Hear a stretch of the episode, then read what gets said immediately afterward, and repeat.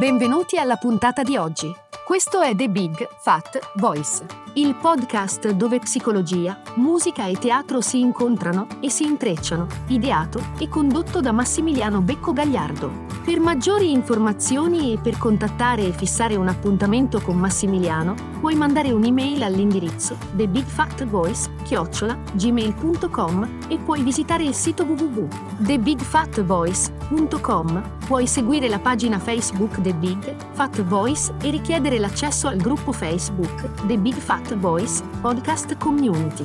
Iscriviti al podcast e buon ascolto.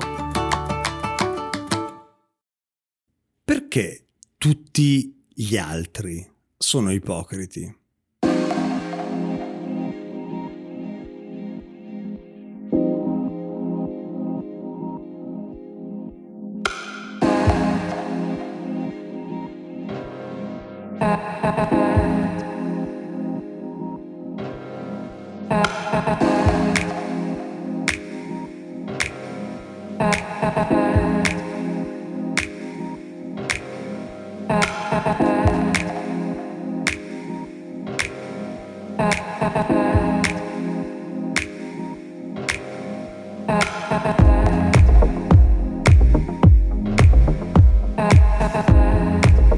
Domanda è chi è un ipocrita?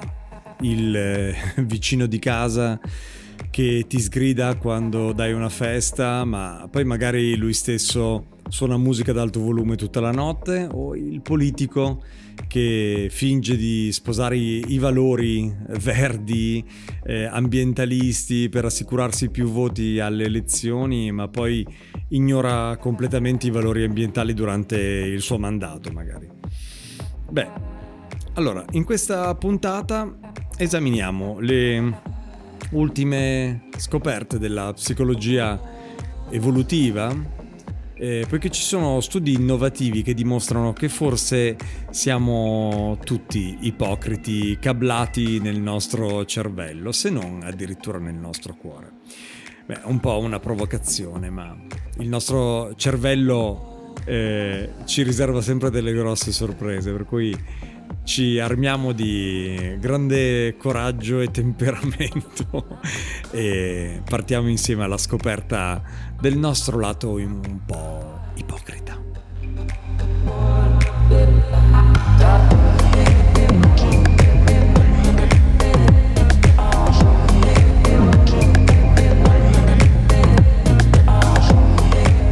Nostro cervello è essenzialmente un processore di informazioni che è stato modellato attraverso l'evoluzione. Non c'è eh, niente di più affascinante, anche di più misterioso che del cervello umano. Eh, come siamo eh, finiti esattamente però con un organo così fatto, capace di comporre sinfonie, pianificare megalopoli, eh, speculare su universi paralleli. Beh, alcuni di noi credono che il cervello debba essere stato progettato da una divinità o da un'altra. La psicologia evolutiva ha una spiegazione tuttavia alternativa. In questo campo il cervello umano non è considerato un prodotto di ispirazione divina, invece è semplicemente un processore biologico di informazioni. Un processore esattamente come il processore dei computer portatili, dei computer in generale, degli smartphone. Ehm, il cervello umano esegue programmi per completare determinati compiti. La differenza è che invece di chip di silicio, questa macchina è fatta di neuroni lungo i quali gli impulsi elettrici viaggiano a velocità davvero incredibili. Naturalmente i nostri cervelli non sono sempre stati così avanzati come lo sono ora. Proprio come i computer si sono evoluti da macchine enormi che riempivano le stanze a dispositivi sorprendentemente sottili che stanno in una borsa nostro, all'interno del nostro smartphone addirittura del nostro orologio. Il cervello umano si è sviluppato davvero considerevolmente nel tempo. Eh, conosciamo tutti la teoria dell'evoluzione di Darwin. Eh, beh, la, rica- la, ricapitoliamo brevemente. Un organismo, eh, secondo Darwin, ha dei geni e questi geni eh, esprimono eh, se stessi come dei tratti fisici, come il collo lungo di una giraffa, il cervello sofisticato di un uomo, appunto, eccetera, eccetera.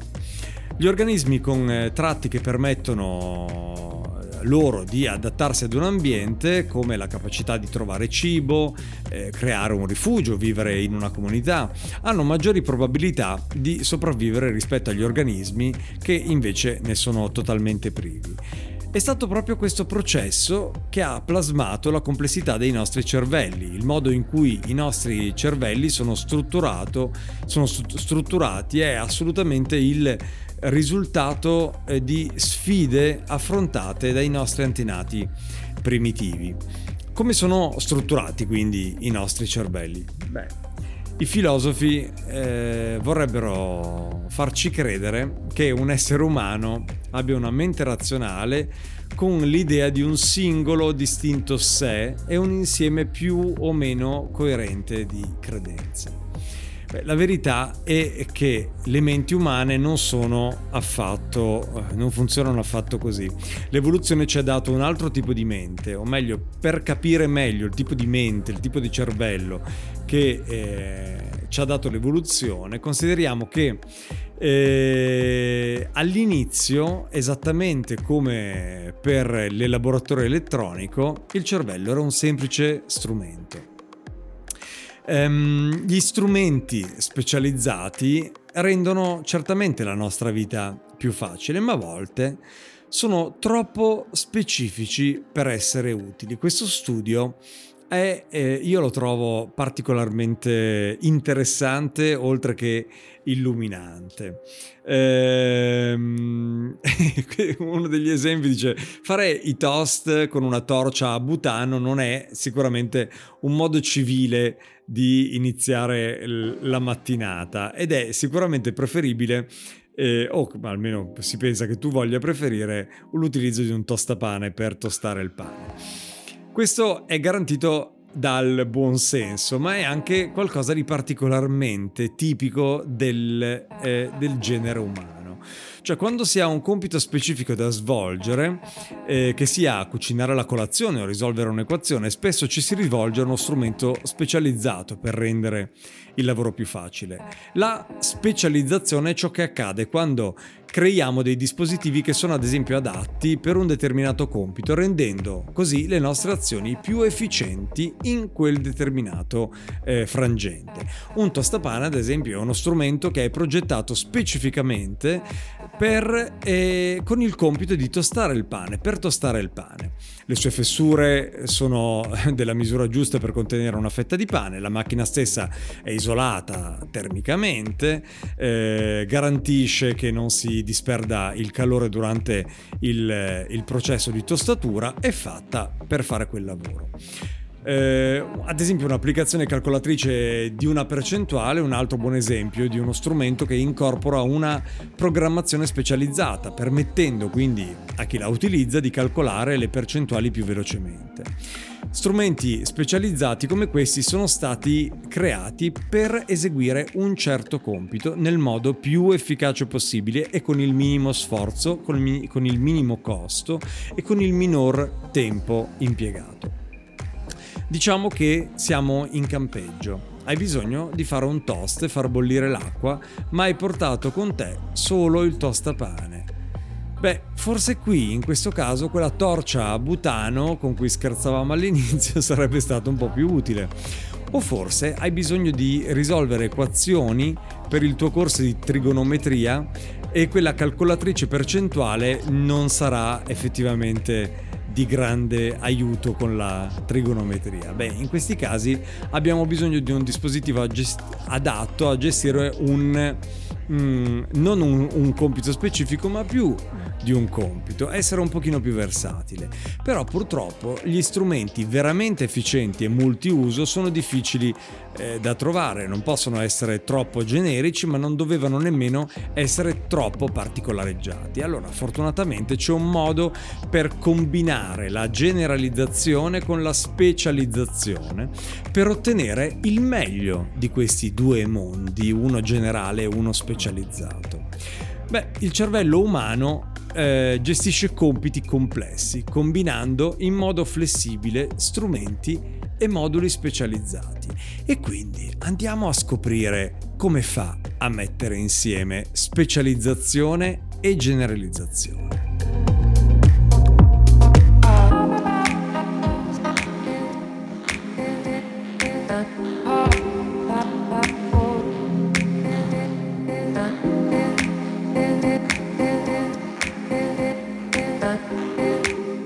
Beh, viaggiamo un po' indietro nel tempo fino alla beh, una recente era glaciale della Terra. Eh, c'erano delle tigri da denti a sciabola, abbiamo viste magari in alcune rappresentazioni, in alcuni eh, cartoni animati eh, quelle, ambientati in quel periodo eh, storico. Queste tigri con i denti a sciabola sono in agguato e tu, in quanto primo essere umano, eh, sei quelli, quello che gli inglesi chiamano survivor, survivalist, cioè un, uno che cerca prevalentemente per la maggior parte del suo tempo di non essere mangiato, di non essere ucciso, ucciso e quindi di sopravvivere. Beh, in questo momento sei affamato ma non sei affamato quanto invece lo sono le tigri. Beh, in questa situazione eh, preferiresti avere una grande vista che ti permetta di individuare i predatori da lontano oppure vorresti avere delle grandi capacità di navigazione che ti permettono di capire rapidamente qual è la via eh, di fuga? L'ideale sarebbe certamente avere entrambe le cose, perché i nostri antenati potessero sopravvivere a situazioni come questa, avevano bisogno di un cervello che avesse la flessibilità necessaria per affrontare una serie di compiti specializzati, non solo avevano bisogno di notare una tigre da lontano, ma anche di creare una mappa mentale dei dintorni in modo che quando un predatore si avvicinava troppo potevano correre nella foresta per rallentare l'inseguimento. Quindi come funziona la mente eh, umana come uno strumento specializzato e pur tuttavia flessibile? Beh, considerate il nostro eh, smartphone. Probabilmente abbiamo tutti quanti uno smartphone che è, come dicono a Modena, imballato, cioè pieno di applicazioni specializzate su di esso. Ma lo smartphone in sé è uno strumento specializzato? No, certo che no. Con le sue dozzine di capacità, lo smartphone è uno strumento multiuso, combinando applicazioni specializzate con la capacità di passare da una all'altra. Uno smartphone è un'analogia piuttosto chiara del modo in cui funziona il cervello umano. Cioè, il, lo strumento in sé non ha una capacità specifica, ma ha la capacità di combinare altre chiamiamole applicazioni. Un modo per descrivere questo sistema multifunzionale, ma eh, tuttavia flessibile, è eh, modulare. Il nostro cervello è composto quindi da moduli, che sono specializzati per affrontare compiti particolari, come eh, riconoscere ad esempio i volti, mettendo insieme i moduli, il cervello può eseguire diversi compiti in serie o anche allo stesso tempo, passando da un gruppo di compiti a un altro gruppo di compiti per tutto il tempo in continuazione, migliaia e migliaia e migliaia di volte. Beh, eh, noi non siamo né il gestore né l'osservatore cosciente del sistema modulare del nostro cervello. La gente sembra credere facilmente che la mente umana sia centrata sul concetto di un sé coerente, dove questo sé è qualcosa come un manager o un supervisore della nostra mente, che è responsabile di tutto ciò che avviene al suo interno o dovrebbe esserlo. Questo concetto potrebbe avere senso se consideriamo la modularità del cervello, ok? Ci siamo fino, fino a qua? Una cosa eh, deve sorvegliare le applicazioni, un qualcosa di superiore deve sur- sorvegliare il funzionamento delle applicazioni specializzate del cervello o dei moduli, come li chiamiamo in questo caso, per assicurarsi che tutto fili liscio. Beh, allora lasciate pure eh, le aspettative alla porta perché non è proprio così. Il fatto è che noi non siamo né il gestore eh, dei moduli né la mente vera e propria, il suo funzionamento.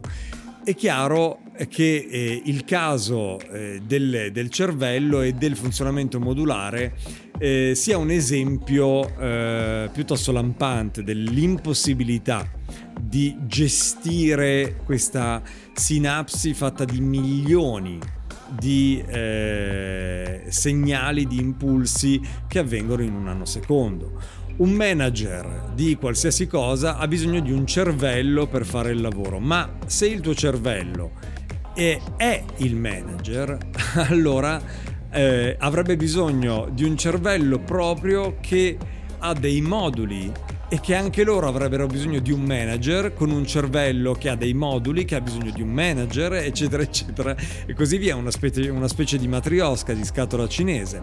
Questo è il dilemma. La conclusione è che nessun modulo superiore gestisce tutti i moduli del nostro cervello. Tutti i moduli lavorano insieme di propria iniziativa.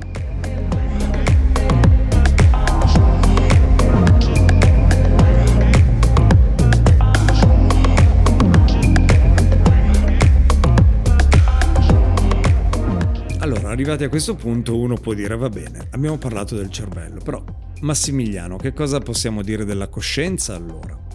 Eh, certamente ci sono dei moduli, se vogliamo continuare a utilizzare questo, questa terminologia, che sono moduli coscienti.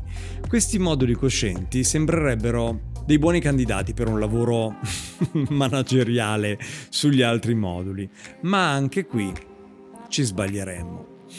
I molti moduli inconsci del, cer- del cervello eh, svolgono compiti senza che i nostri moduli coscienti ne siano consapevoli e tantomeno li dirigono. Questo è il motivo per cui a volte temiamo le cose o amiamo le cose senza capirne eh, il motivo, ma è anche eh, il motivo per cui continuiamo a respirare, perché se noi dovessimo pensare a farlo, e questo con questo mandare in crisi una serie di persone che sono all'ascolto, ma se noi dovessimo pensare coscientemente di respirare o di far battere eh, il cuore, eh, sicuramente per la distrazione che è insita nel genere umano finiremmo per mm, morire di distrazione, cioè perché ce ne siamo dimenticati.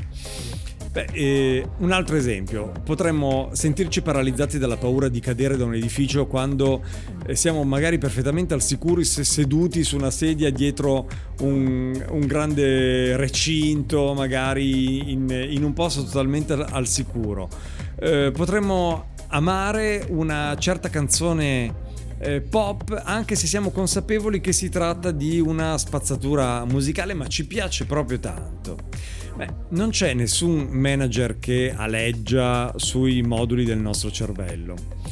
Invece è più interessante pensare che noi siamo proprio quei moduli, moduli diversi nel cervello, certamente. Questi moduli diversi nel cervello creano conflitti e noi la sperimentiamo come confusione. Beh, ehm, non so se eh, avete mai giocato con ehm, le macchine, quelle le macchinine Matchbox, quelle dei bambini. Eh, o vedere i bambini che giocano con queste macchinine. Beh, pensare all'azione di quelle macchinine ci aiuta a capire come interagiscono i, i moduli del cervello. Un cibernetico che si chiama Valentino Breitenberg ha usato il concetto di piccoli veicoli negli anni Ottanta come base per una perspicace eh, valutazione di un esperimento di pensiero che rivela le sfide funzionali del cervello modulare, anche utilizzando solo due moduli. Beh, immaginiamo ad esempio che il veicolo di cui stiamo parlando abbia alcune caratteristiche interessanti. Beh, innanzitutto ha un piccolo motore con un sensore di calore programmato per allontanarsi dagli oggetti caldi ha anche però un altro sensore di luce che è programmato per muoversi verso fonti di luce. Beh, chiamiamo queste caratteristiche rispettivamente modulo che evita il calore e modulo che cerca la luce. Certo, questo è un esempio che può sembrare banale, non lo è, ma sicuramente un esempio semplice. Ma anche moduli così semplici possono creare conflitti e sono moduli che funzionano costantemente all'interno del nostro cervello. Consideriamo il dilemma in questo caso. Il nostro veicolo deve dirigersi verso o lontano da un incendio. Questa è la natura dei sistemi modulari. La gamma e il numero dei moduli specializzati aumentano il potenziale di conflitto e di confusione. Immaginatevi un cervello che è molto più complesso di una macchinina con due moduli inseriti eh, e immaginatevi la potenzialità della confusione all'interno della, della, mente, della mente umana. Beh, lo abbiamo tutti sperimentato personalmente, per esempio quando non riuscivamo a decidere se accettare una seconda fetta di torta al cioccolato o rifiutarla perché stiamo un po' controllando il nostro intake di zuccheri e quindi il nostro peso. Questo rappresenta un conflitto tra, moduli cerebrali programmati per cercare uno una, grafi- una gratificazione immediata e altri invece che sono focalizzati sul raggiungimento di benefici che sono invece più a lungo termine. Ulteriori conflitti sorgono tra moduli che ci spingono a evitare il confronto mentre altri ci spingono a resistere e a combattere. E moduli che spingono ad azioni generose sono in conflitti con quelli orientati ad essere invece più egoisti o a pensare più a noi stessi. In questo modo il nostro cervello modulare è ben adattato ad affrontare le complesse sfide della vita, tranne che di tanto in tanto il cervello può diventare confuso e pieno di indecisione. Beh, al tuo cervello piace pensare che sei più veloce, più intelligente e forse anche più talentuoso di quanto tu sia realmente. Questo è un dato di fatto e vale per tutti.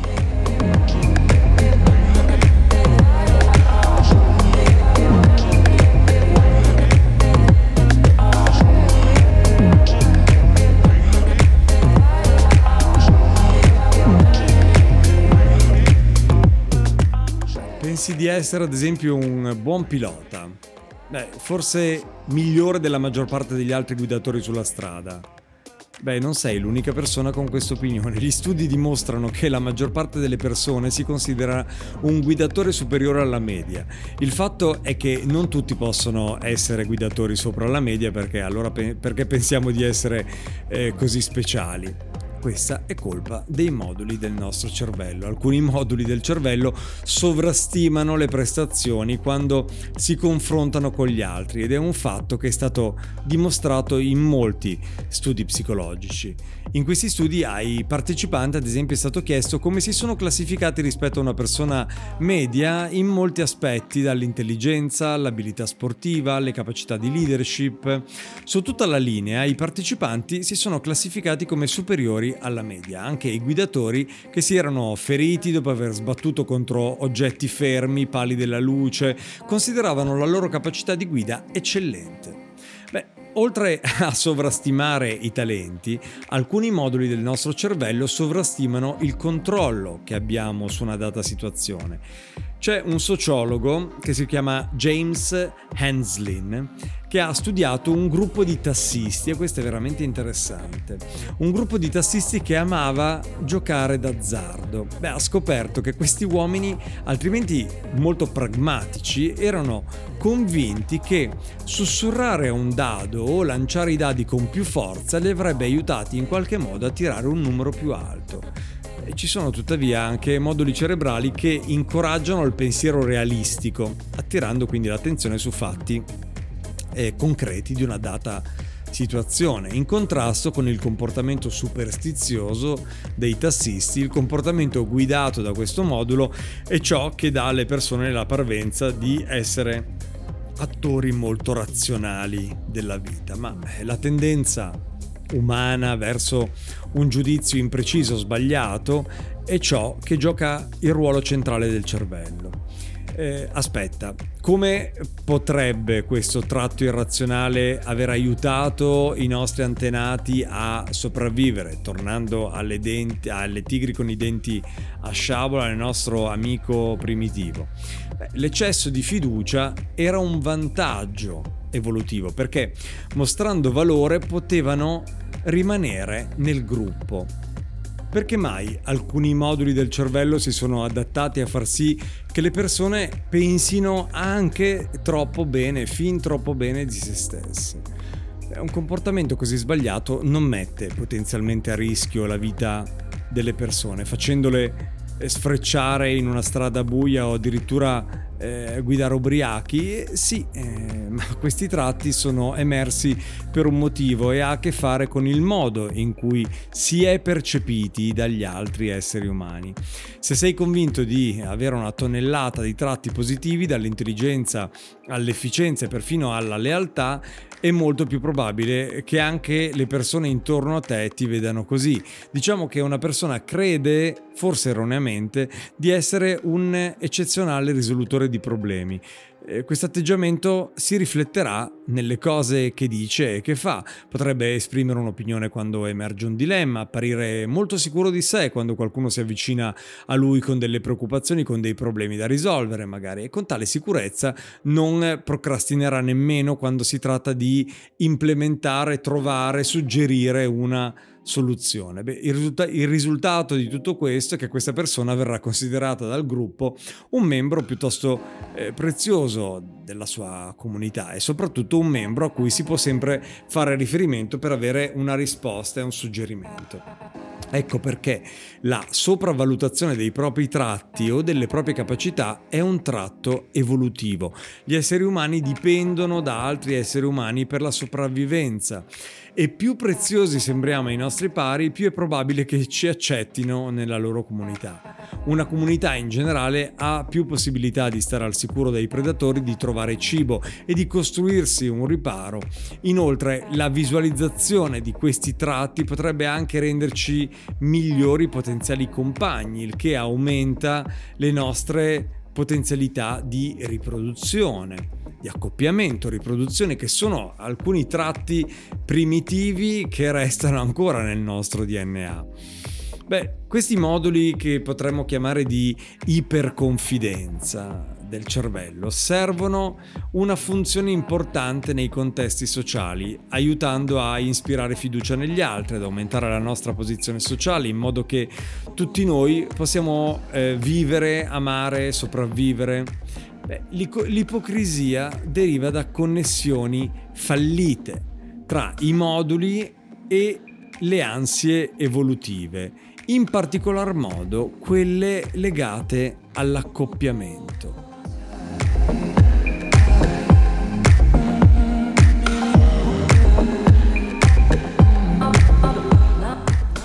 Ma ci torniamo. È importante che a parte l'eccesso di fiducia, c'è proprio un altro tratto proprio tipicamente umano che ha origini evolutive e questo è proprio l'ipocrisia. Ci sono due modi in cui gli umani sono ipocriti. In primo luogo, noi stessi facciamo qualcosa che abbiamo detto a qualcun altro è una cosa sbagliata da fare. In secondo luogo, lasciamo che gli altri credano che eh, stiamo condannando un'azione per motivi morali, quando in realtà siamo motivati solo dall'interesse personale. Beh, anche se nessuno vuole essere etichettato come ipocrita, a volte non si può fare a meno di comportarsi come tali, ma perché? È proprio così, la colpa è della struttura modulare del cervello. I moduli che sono in carica quando giudichiamo il comportamento degli altri o critichiamo un amico per aver tradito il suo partner, la sua partner, e non sono sempre gli stessi moduli al lavoro quando invece consideriamo il nostro comportamento o magari siamo noi a tradire i nostri partner, ad esempio. Poiché la rete di moduli del cervello è talmente complessa, alcuni moduli non sono ben collegati tra di loro ed ecco che a volte non siamo nemmeno consapevoli della nostra ipocrisia. E la stessa cosa del falso moralismo, dove si giudica una persona per aver fatto qualcosa come appunto tradire il proprio compagno la propria compagna, ma in realtà si è gelosi del non aver avuto la stessa opportunità? Questa è la domanda che ci dobbiamo fare. Questo comportamento potrebbe sembrare così analizzato freddamente una follia, ma evolutivamente parlando era il modo giusto di pensare per quanto riguarda i nostri antenati ed è molto interessante girare il bicchiere in questo modo per dargli anche solo una lettura.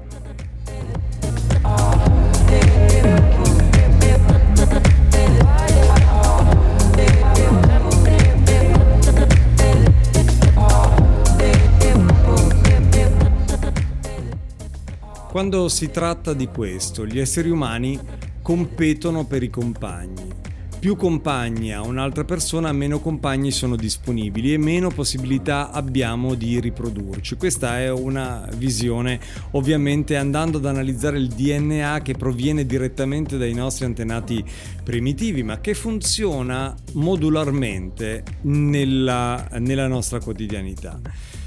Quindi da una prospettiva evolutiva preferiremmo che le persone del nostro stesso sesso vivessero monogame e i nostri presunti giudizi morali sulla promiscuità sono semplicemente espressioni di questa preferenza. Beh, con una maggiore comprensione delle debolezze della mente modulare possiamo capire meglio quando azioni apparentemente razionali eh, sono solo risposte istintive o istintuali eh, questo a sua volta aiuterà il nostro cervello a continuare ad evolversi e ad adattarsi alle sfide del XXI secolo. Beh, sembra una grande provocazione, ma piuttosto che essere basato su un sé coerente e cosciente, il cervello umano è un insieme di moduli, ognuno dei quali ha una funzione specifica questo sistema modulare è ciò che ha permesso a noi esseri umani di sopravvivere in un mondo assolutamente difficile e con molteplici e nefasti predatori. Ma questo sistema è anche il motivo per cui le persone possono essere così incoerenti, così confuse e persino così ipocrite.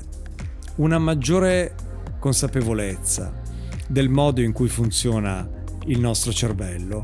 È proprio la chiave per garantire che gli esseri umani continuino ad adattarsi alle nuove sfide e abbraccino, cercando di comprenderla, anche la loro infallibilità e quindi la loro possibilità di guardare in faccia la propria ipocrisia prima di additare la pagliuzza nell'occhio dell'altro.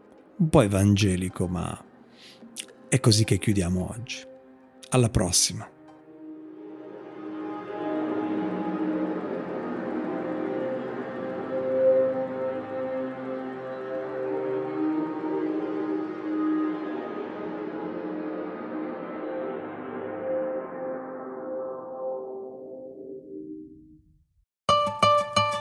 Hai ascoltato The Big Fat Voice, il podcast dove psicologia, musica e teatro si incontrano e si intrecciano, ideato e condotto da Massimiliano Becco Gagliardo. Per maggiori informazioni e per contattare e fissare un appuntamento con Massimiliano, puoi mandare un'email all'indirizzo thebigfatvoice-gmail.com e puoi visitare il sito www.thebigfatvoice.com. Puoi seguire la pagina Facebook The Big Fat Voice e richiedere l'accesso al gruppo Facebook The Big Fat Voice Podcast Community.